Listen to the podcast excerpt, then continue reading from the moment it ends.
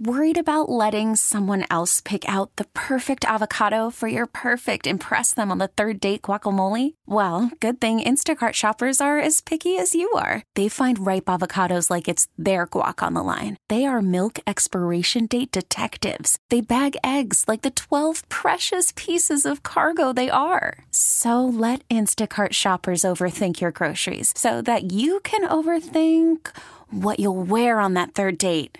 Download the Instacart app to get free delivery on your first three orders while supplies last. Minimum $10 per order, additional term supply. Let's continue the NFL conversation, shall we? Let's welcome aboard right now Ryan Wilson, friend of the show, covers the NFL for CBS Sports and CBS Sports HQ, joins us now here on this Tuesday morning. Good morning, Ryan. How are you, bud? Ryan, what's up? Good morning, guys. How's it going?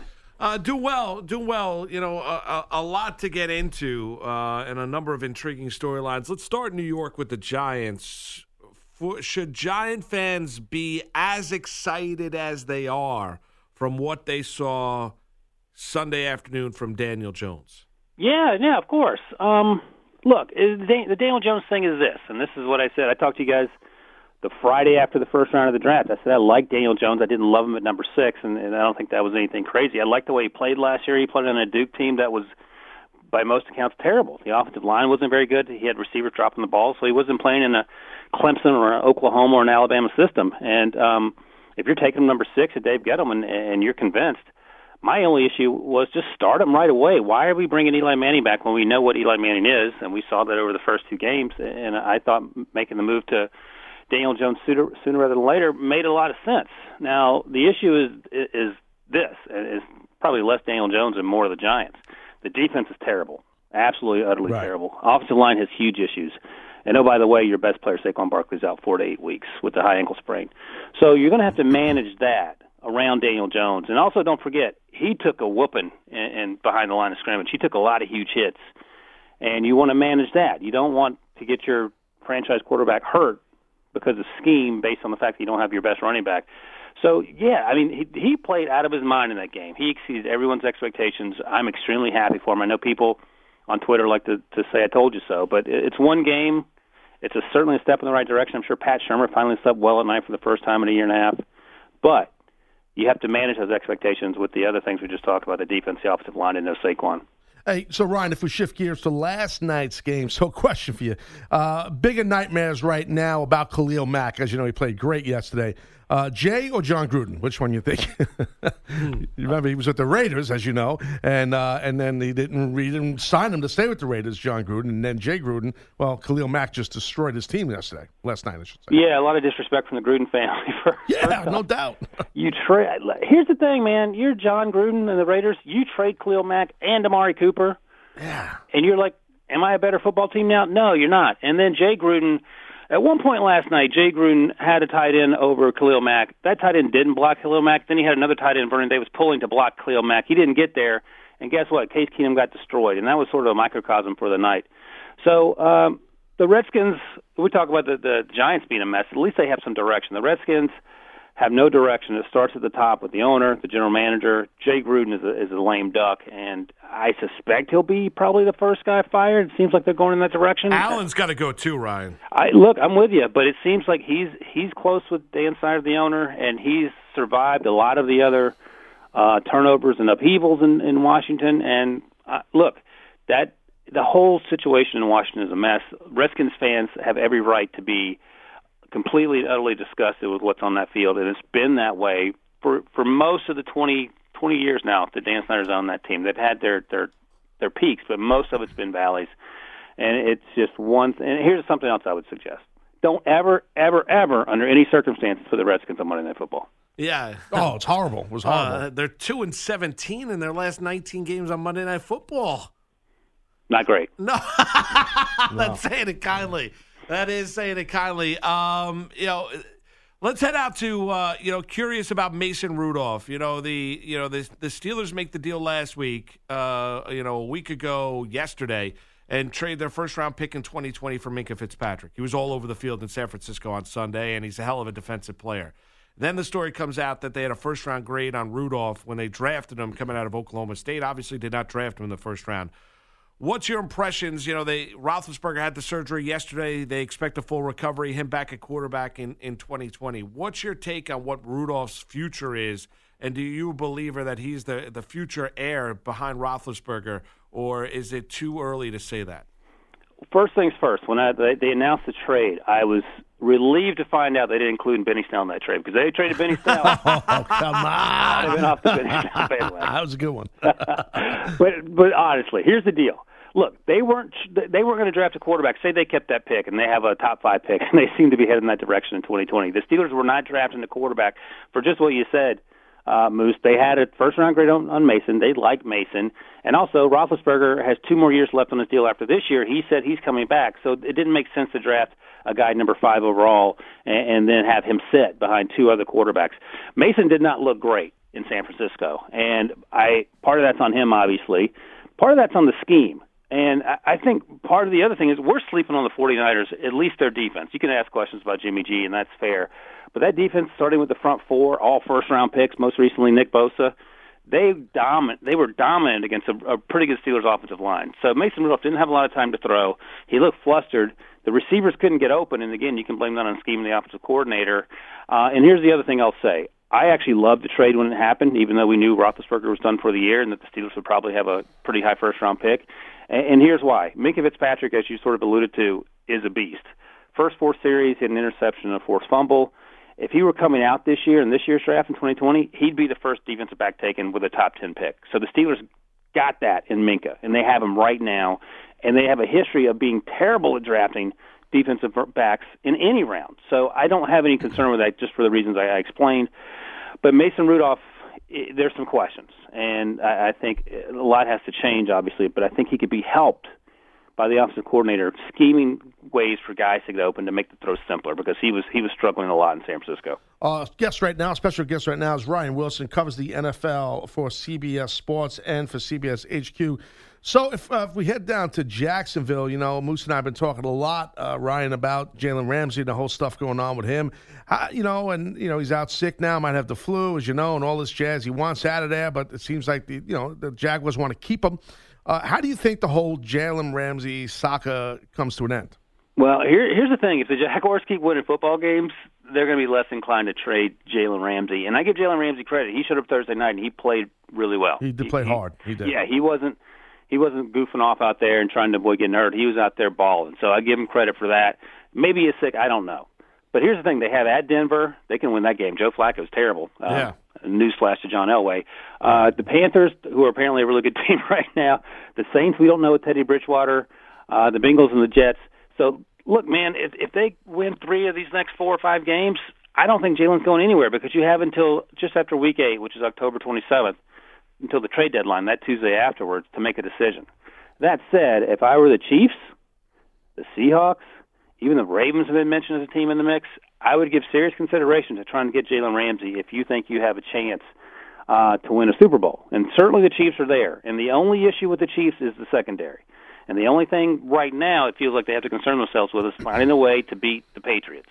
Jalen Ramsey goes a long way in making that happen, but they're going to have to make the offer that the Jaguars are willing to accept. It sounds like two first round picks. Maybe they can that that that'll change as we clo- get closer to this trade deadline. But again, if the Jags keep winning, that changes the, the, the dynamic, excuse me, uh, of any trade conversation with Jalen. You know, Ryan, we just got off a segment we were talking about Antonio Brown. Now he's taking online courses, four of them at Central Michigan. Um, do you think, you know, not on that or his course selection, but do you think that do you think that Antonio Brown's days in the National Football League are over? No, and I only say no for this reason. Um, his talent is out of this world. He is a Hall of Famer who continues to make bad decisions and continues to get terrible information from those people closest to him um, who enable him. That said, you watch him play. Look, he was goofing off all summer, riding around hot air balloons, had his feet frozen off. He shows up with the Patriots after a couple days of practice and is the best player on the field. The fact that he can't stay on the field because of all the other stuff tells you just how nuts this is. But if he can get it together, and he held it together for nine years in Pittsburgh – a team is going to take a chance on that. We know before that uh, before the Patriots signed him and after he was released for the Raiders, the Seahawks were interested. That's a team that needs wide receivers. There will be interest in him, but he has to get all this off-field stuff sorted out and and, and bottled up for lack of a better phrase. I don't know if he can do that anytime soon, but maybe uh, some time away from the game will, will make him realize that um, it pays a lot better to be an NFL wide receiver than someone taking online classes. Right. True. True. True. Well, it's good that he's trying to extend his education a little bit. Yeah. You know, that's that's Got to have good. a fallback plan. Yeah, yeah. Well, he's been well. He can play in the XFL too. I mean, we talked about that yesterday. That'd be something. They'd have they'd have their, they'd have a, a hood ornament and a guy who's a top guy. I mean, Vince McMahon would love that.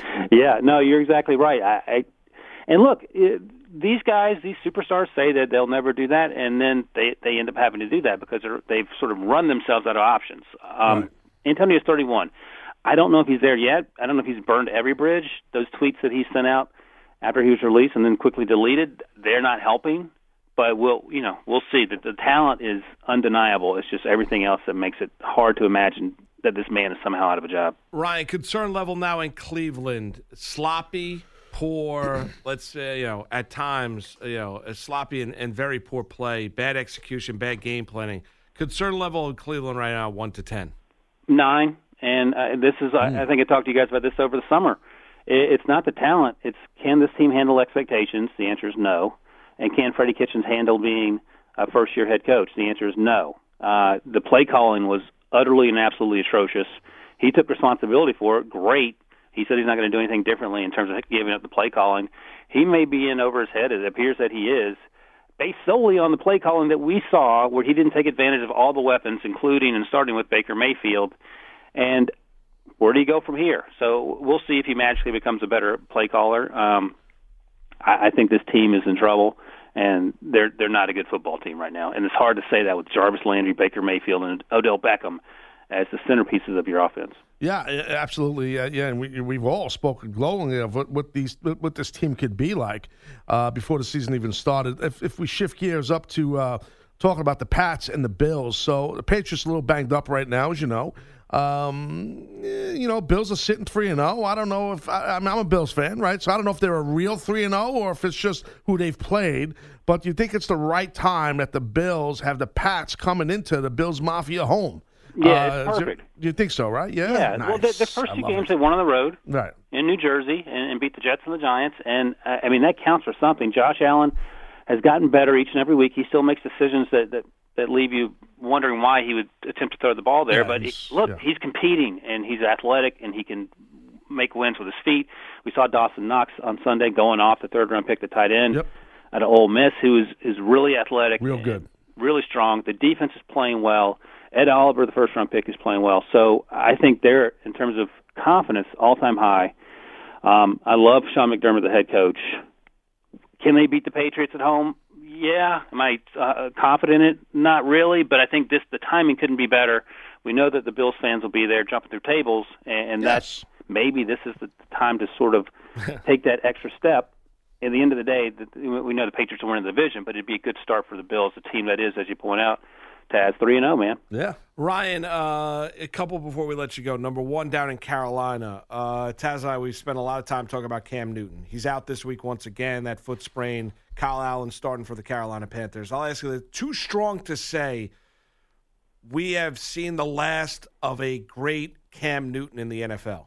I don't, I don't think so. And, and I, people forget that he was the MVP in 2015, that team that went to the Super Bowl, and they just want to remember him as a guy who can't throw the ball anymore because of the shoulder injuries. Have the shoulder injuries now. We have the foot injury now. He's six five, two fifty, or whatever he is, 260, but he just can't take those hits time in and, and, time out. And it's not solely because he's running; it's because the offensive line has struggled, and, for for other reasons. And so, do the uh, the Panthers want to continue to pay him next year if he's not healthy? I would imagine the answer is no. I would imagine there will be plenty, a ton of interest for Cam Newton if that happens. But it just doesn't seem to be working. If this team continues to struggle, and Kyle Allen had a fantastic day, they were playing the Cardinals. But if he's a sort of a stopgap guy or a guy even they start to like a lot more, Rivera could be gone if this team doesn't win a lot of football games. They get rid of um, Hurney, the, the general manager, and Cam could be gone. So it, it's a weird thing to have to talk about, given how good Cam Newton's been. But the injuries are piling up and, and obviously preventing him from playing football games. So when is he coming back? We don't know. When he's going to be healthy? We don't know that either. So those are two important questions we got to find out. in terms of thinking about the future of Cam Newton in Carolina. Yeah, and final one in Indy, Jacoby Brissett. Uh, you know, he's not Andrew Luck, but the Colts loved him. You know, when Luck retired him, retired, they gave him a two-year, thirty million dollar contract extension. And I'll tell you, watch him. Know, he, he does it differently than Luck, but he, he does it nonetheless. 16 straight completions the other day against Atlanta to begin that game. I mean, there's things to like about it, about Jacoby Brissett. Not just his leadership, his arm, be able to throw on the run as well. He's a tough quarterback too. Uh, you could tell why the Indianapolis are, were so Colts were so high on their backup quarterback. Yeah, absolutely. In fact, when Andrew Luck retired, obviously I was shocked like everyone else. But I, my first thought was this team should be okay in part because of Jacoby Brissett, in part because Chris Ballard, the GM, has done a wonderful job of building this team with a bunch of young players. The defense is really, really good. And, and I felt at the time, and I feel this way now, even though the Texans are playing pretty well, I think the Colts can win this division. And I think it starts with Jacoby Brissett and all the other reasons I mentioned. There's been there's been a drop off, obviously, but not to the point where you're concerned. You're in, you have you have bigger concerns about Adam Vinatieri. That's where this organization is, and that should tell you how much confidence they have and what Jacoby Brissett's done through three weeks, and I think he's only going to get better. Ryan Wilson covers the NFL for CBS Sports, CBS Sports HQ. Hey, Ryan, we appreciate it, bud. Have a good Tuesday. Thanks, Ryan. You guys. Take care, you man. got it. Okay, picture this. It's Friday afternoon when a thought hits you. I can spend another weekend doing the same old whatever, or I can hop into my all-new Hyundai Santa Fe and hit the road. With available H-Track all-wheel drive and three-row seating, my whole family can head deep into the wild. Conquer the weekend in the all-new Hyundai Santa Fe. Visit HyundaiUSA.com or call 562 for more details. Hyundai, there's joy in every journey.